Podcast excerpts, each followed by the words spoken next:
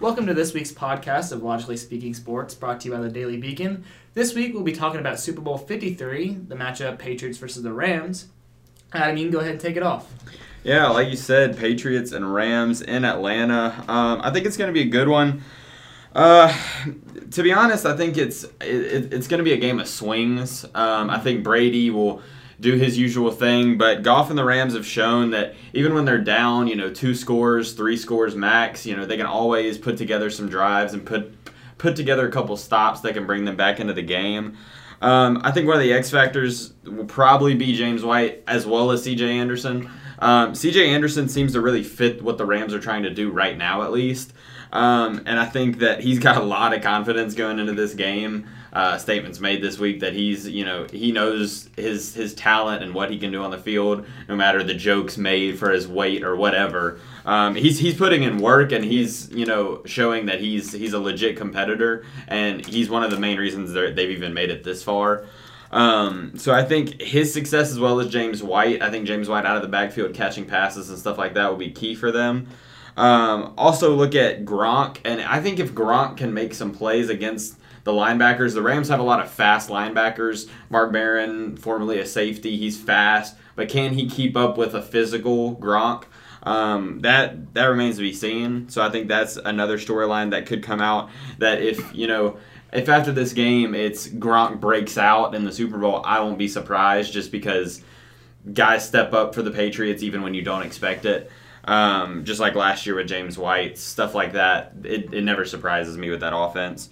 Um, but yeah, overall, I think it's it's really intriguing to see McVay and Belichick opposite ends of the spectrum, both age wise and you know Belichick is the cold, stone-hearted uh, ruler of the Patriots. When when you have against a guy like Sean McVay, who's the fun, outgoing guy, remembers every single play from his middle school days, even apparently. Um, it's it's just a clash that we haven't really seen before. Um, so I think that's awesome as well. Yeah, I agree. I think for me personally, I think my X factor for the Patriots is Sony Michel. He's had an excellent postseason so far. I've been really impressed with how he's kind of taken that next step into, in especially in his overall progression of being in his rookie season. Uh, I mean, he's done what other Patriots players do, where like he's had a semi-quiet regular season, but in the and then they hit the playoffs and he's just off to the races. Like it's just like Julian Edelman, he's he's stepped up huge when they need him to. I think Julian Edelman's also a, a huge a huge piece for this Patriots offense when in terms of pulling off this win. Um, just overall, he's again also had a huge postseason. He had again he had a massively quiet uh, regular season, and I kind of question maybe what his role was going forward. But then he steps up and like especially like he did a couple weeks ago against the Chiefs and making those crucial third down catches like we talked about. Uh, I think for me, I think the biggest weakness, and I, I know everyone's addressing it, is the Rams linebacker corps. I just don't, I don't know if they're just overall. I, I just don't know if the talent's there for them to consistently get stops. Like we saw the Patriots expose the Chiefs on third down multiple times, and I don't, I just don't know if the coverage will be there for the Rams from their linebacker corps, or I think Belichick will find a way to scheme around their cornerbacks, which are uber talented, but I just don't know if they're. I just don't know. I just don't think they'll be schemed right enough. But I mean, overall, I'm I'm gonna take experience in this game. I like the Patriots. I've I've doubted them multiple times this year, and I don't think I picked them once this postseason to win. But overall, I, I do think the Rams are primed to be a consistent contender for years on uh, going forward. But overall, I think Brady's having too much fun. Belichick looks like he's still hungry for to win another Super Bowl. And just overall, I think the Patriots are going to edge out the Rams in this one. Yeah, you know, I think both of you covered this game pretty well so far. I, as you said, Adam, that it's really two opposite end of the, ends of the spectrum with uh, Belichick, the cold-hearted, defensive-minded genius, and then you have Sean McVay, the light-hearted guy, players guy, who I mean, who's as we all know is an offensive genius, who's like you said, able to just recall plays back from when he was with the Redskins, he, probably even his middle school days, like you said. Um, I think the next factor in this game, like you said, is James White. I think that's a big thing for me. He always seems, yeah, I mean, as we saw in the beginning of the season, he was kind of a big factor before I think Sony Michel. I think he was hurt, and I think just think he wasn't quite ready in the offense. I think once they finally switched to Michel, I think you kind of saw him kind of get phased out, which wasn't really his fault, I guess. It was just he wasn't playing that. It was just one of those things where they kind of wanted to switch to a different type of offense. as you can tell in the playoffs. With I mean, what he had like 17, 18 carries in the first half of both games Yeah. they played this in the playoffs. So I mean, it's you can definitely tell what they're trying to accomplish on offense, which is uh, which is nice to see. And I just think James White, who usually seems to have big games in the Super Bowl, which I mean, as you've seen in the past, and I think that's going to be a big deal. I think C.J. Anderson also is going to be an X factor in this game, and I think. I think the two corners for the Rams is what's really going to se- I think separate this game is what's really going to make the difference against Brady because at the end of the day they've got to have a big game for them to even honestly have a chance because uh, we all know the Rams have talent on defense. I think we all know this. What's really lacking is depth which has kind of killed them over the season. But I mean obviously it's this is it. This is the final game. This is the one for the the big championship the big trophy. And I think at the end of the day, I think this is where I think spending all that money, making all those trades is going to kind of work for the Rams, and it's why it's becoming like what they say is a copycat league. And I think a lot of teams you're going to see like how they copied the Eagles last year when they won the Super Bowl. I think it's going to be kind of the same thing around the entire league for teams who have a lot of talent and just maybe need one or two more pieces. And you know, I think I want to. It's gonna be interesting to see Todd Gurley in this game to see uh, coming back after a big game, whether it was because he was not quite healthy or just because he just wasn't having a very good game. I, I think it's a little bit of both. I think Sa- the Ram uh, Saints really had a, did a good job of stopping him for what he did. I think they just kind of had to switch it off to C.J. Anderson. I. I think there's something they're not telling us. Maybe I, I'm not really sure why Todd Gurley only had like what six touches. I think that entire game, and I still don't quite understand. I still never really kind of elaborated on it. But I think he's also a big thing in this in this game. I think if they're able to get a lead down the stretch, I think if they're able to with the tandem of Anderson and Gurley, I think that's going to be what kind of wins them this game. And I think what you said, Miller at Terrama said whoever gets the ball, it's a crystal ball prediction that whoever gets the ball last isn't going to win the game, which is kind of weird because usually it comes down in these kind of games that Tom Brady usually has the last last laugh. It's always like kind of keep it close, Rams or just really any team we saw last week with it or Chiefs, and it's just like you know, they come back and you, you give them too much time. Dee Ford, offsides. It's just like you always they capitalize on your mistakes, and that's kind of the way they've always won. And honestly, I I'm gonna take the Patriots in this one. I, I I've, I've watched them too much over. I just it just doesn't make any sense for me to pick the Rams no matter what. I, I just can't. I just can't. I'll be happy if the Rams win. Don't get me wrong. I mean, I'll be excited. Like, yes, maybe he'll be done. But then we also saw the interview with Brady. He said, "Yeah, Yeah, I'm, never, ain't I'm not retiring," which is unfortunate. It makes me kind of sad.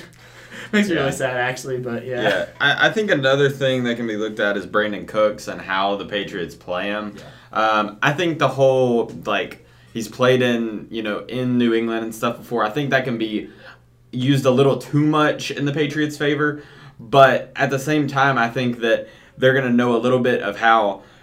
You know, do they shadow him with a corner? Is Gilmore staying on him all game, or they're, are they going to swap it around? I just don't think their corners are really built to shadow a guy like Cooks that can take that speed down the field multiple times in a single drive and tire them out. I, I don't think that's going to be the case. So I think they're going to have to swap guys in and out on him that can hopefully keep up with him. But I think that's going to be a key as well.